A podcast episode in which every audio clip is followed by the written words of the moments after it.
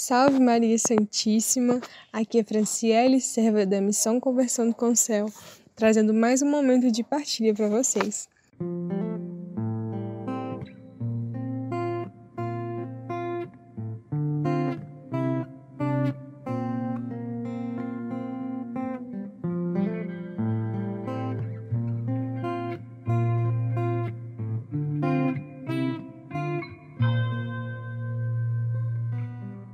Iniciamos então em nome daquele que é Pai, Filho e Espírito Santo. Amém. Ave Maria, cheia de graça, o Senhor é convosco. Bendita sois vós entre as mulheres, bendito é o fruto do vosso ventre, Jesus. Santa Maria, Mãe de Deus, rogai por nós, pecadores, agora e na hora de nossa morte. Amém. E como a gente está no mês de maio agora, mês dedicado a Nossa Senhora, mês que a gente volta o nosso olhar para a poderosa intercessão da Santíssima Virgem Maria, hoje eu vim falar para vocês um pouquinho sobre Nossa Senhora. Né? A gente tem muita coisa para partilhar e refletir a respeito da santidade de Nossa Senhora, a respeito do serviço, da humildade, de tudo aquilo que ela representou para nós enquanto serva do Senhor. E em especial hoje gostaria de falar sobre o porquê que nós católicos, especialmente, aceitamos Nossa Senhora como mãe. Se Jesus, ele é o filho de Deus, se Jesus, ele é Deus, assim como expressa a Santíssima Trindade, para a gente realmente aceitar Jesus como nosso Salvador, como o Messias que veio para poder nos libertar de nossos pecados, para a gente poder aceitar isso como verdade da nossa vida, a gente também tem que aceitar a mãe dele, aquela que deu sim, aquela que iniciou o processo de salvação através de Nossa Senhora ela que foi concebida sem um pecado original, Nossa Senhora Imaculada Conceição, concebida sem um pecado de Adão e Eva. Através dela deu-se início à nossa salvação. Nossa Senhora é a mãe de Deus.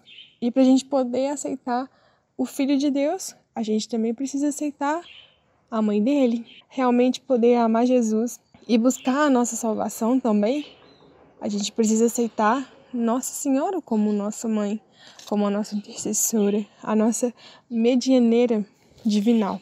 Hoje, o que o Senhor ele quer provocar na nossa cabeça é essa reflexão, que às vezes a gente se esquece da poderosa intercessão de Nossa Senhora. E ela intercede mesmo, né? É como diz aquela frase, né? Pede à mãe que o filho atende. E é isso que Nossa Senhora faz. Ela intercede por nós até Jesus. Ela leva a nossa oração, o nosso pedido até o coração de Jesus. E a gente também pode ressaltar que através de Nossa Senhora se cumpriu promessas de anos e anos e anos e anos atrás. O povo já estava esperando a vinda do Messias, era profetizada a vinda do Messias, foi profetizado por Abraão, Isaac, Jacó. E aí essa profecia, essa promessa da vinda do Salvador, da vinda do Messias, se cumpre através do sim verdadeiro de Nossa Senhora. Olha que lindo isso! Através dela que tudo isso se cumpriu, essa promessa de anos e anos e anos.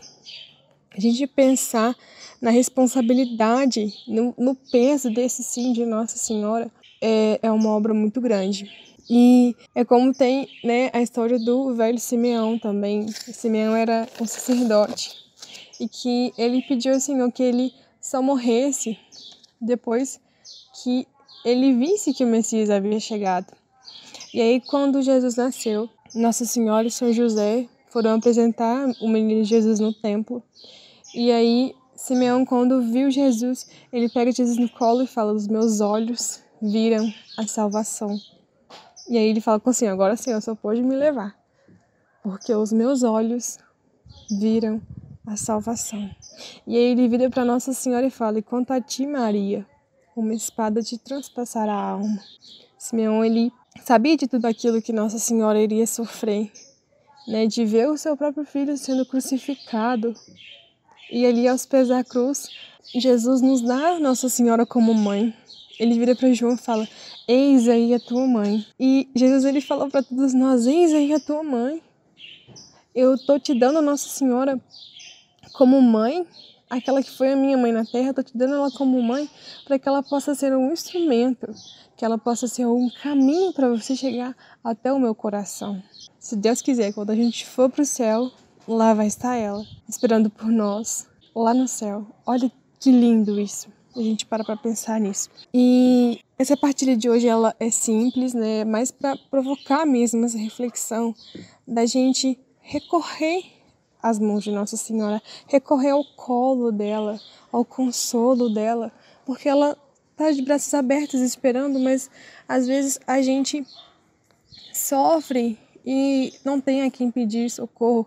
Às vezes você já não tem mais a sua mãe. Nossa Senhora tá aí como nossa mãe, esperando que a gente recorra a ela.